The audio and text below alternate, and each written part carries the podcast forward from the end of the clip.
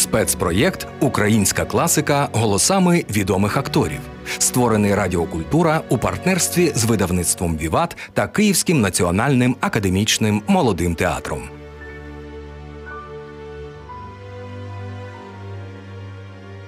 Фрагмент оповідання Івана Франка Маніпулянтка читають Олексій Нежурко, Поліна Снісаренко і Віталій Бобух.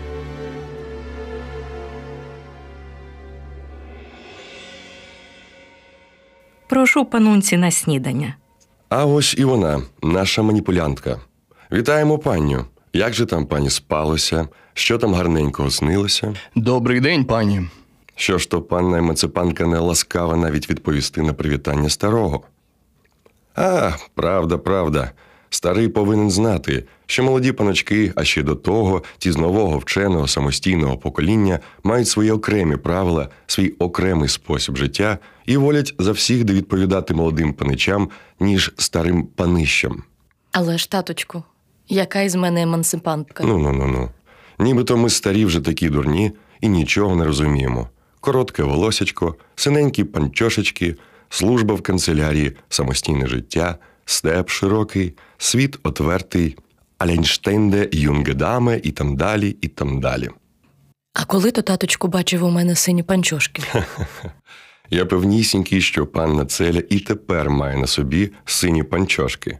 Що, не вгадав? Ану, нехай пані нас переконає, що це неправда. Прошу. Ай-яй-яй, який же то таточко сьогодні дотепний. Хо-хо-хо.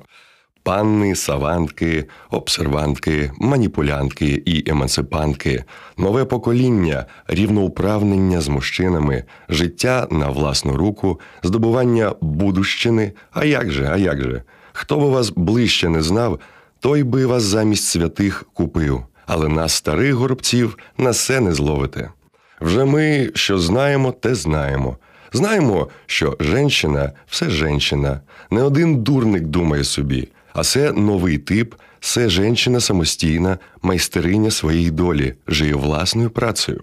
А він і не знає, що тій майстрині зовсім чого іншого хочеться. Все мода та й годі. Була мода на криноліни, потім на пуфи, потім на капелюшики з пташками, потім на тюрнюри. Настала мода і на емансипацію, на рівноуправнення, здобування будущини власною працею. А то все зовсім одна і та сама праця: і криноліни, і пуфи, і тюрнюри, і емансипація. Все має тільки одну мету здобувати серця мужчин, полювати на мужів, уловляти вселенну з вусами. Але працінь таточку не заперечить. Заперечу, дитя моє, всьому заперечу, бо знаю, яке то в світі по людях ходить. Нехай тільки паннунця вислухає слів старого. Але ж, татку, що це татко обрав собі за тему до розмови? Нібито татко коли-будь говорив про інші теми. Тема, мій сину, така добра, як і всяка інша. Бо то бачиш, які сьогодні часи пішли: часи вистав, плакатів, реклами. Хто має який товар, яку особливість, яку цінну річ, зараз її на показ дає, в газетах інсерує, по вулицях афішує, на всі чотири роги світа витрублює і вибубнює. Що, хіба не правда? А видите, що старий не бреше. Тож бо то і є, що не завадить часом послухати старого. Ну, а тепер прошу собі представити таку панночку, яку доля скривдила на маєтку. У неї здоров'я, всяке таке личко, брівки, очка, охота до життя і уживання, радо би те бідацтво і між людей показатися. А тут обставини на припоні держать, дома біднота та тіснота, до порядного товариства двері позамикані. Що робити? Те, що мається цінного і гарного, личко, очка, брівки, волосячко, ручки, все це можна показати народові хіба раз на тиждень у церкві сього замало.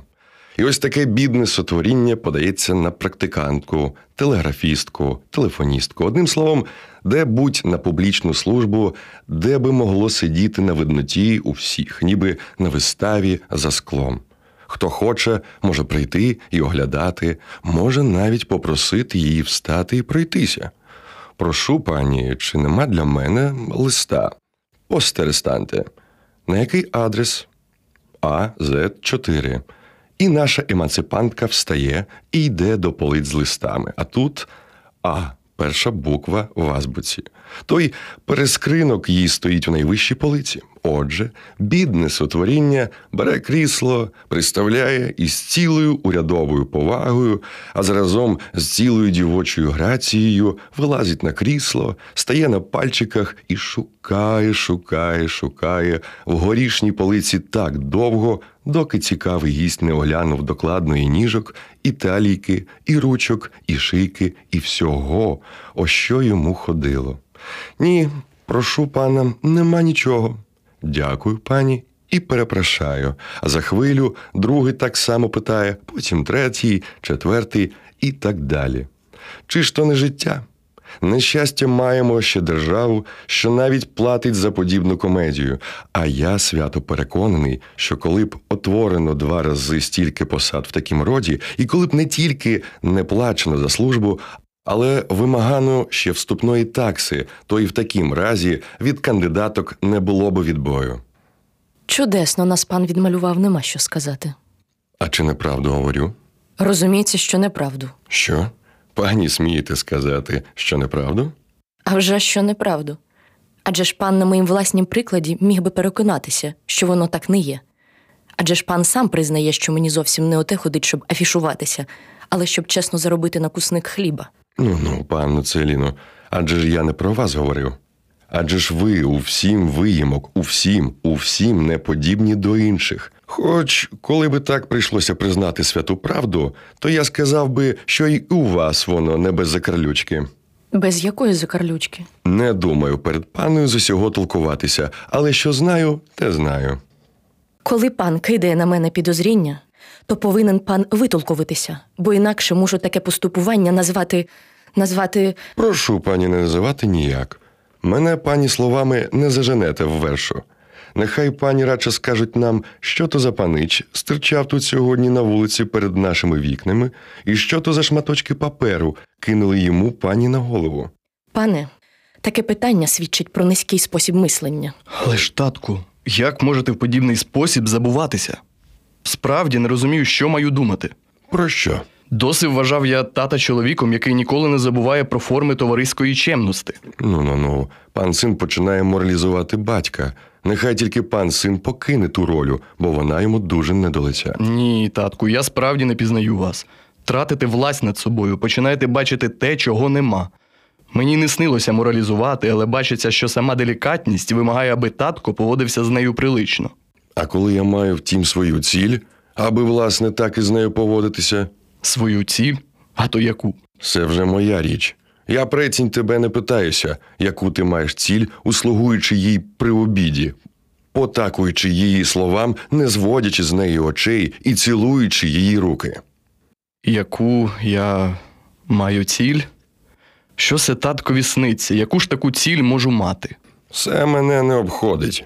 Май собі, яку хочеш, але позволь і мені мати свою. Впрочем, хто знає, чи остаточно наші стежки не зійдуться докупи.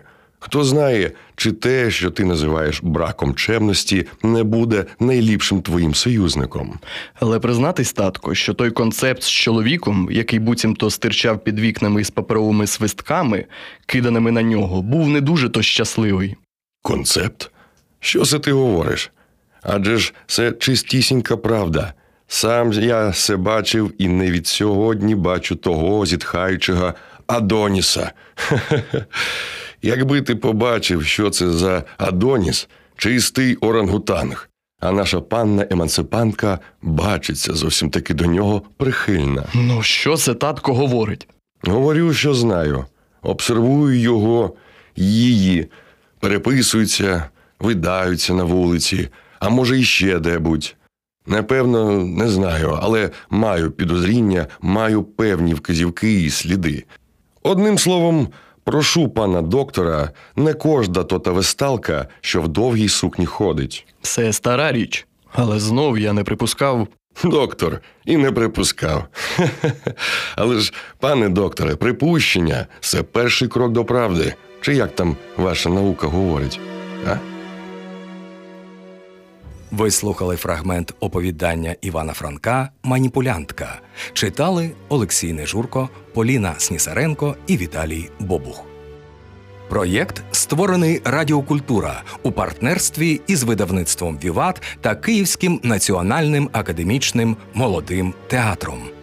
Слухайте найкращу українську класику у виконанні відомих акторів і акторок в ефірі Радіокультура.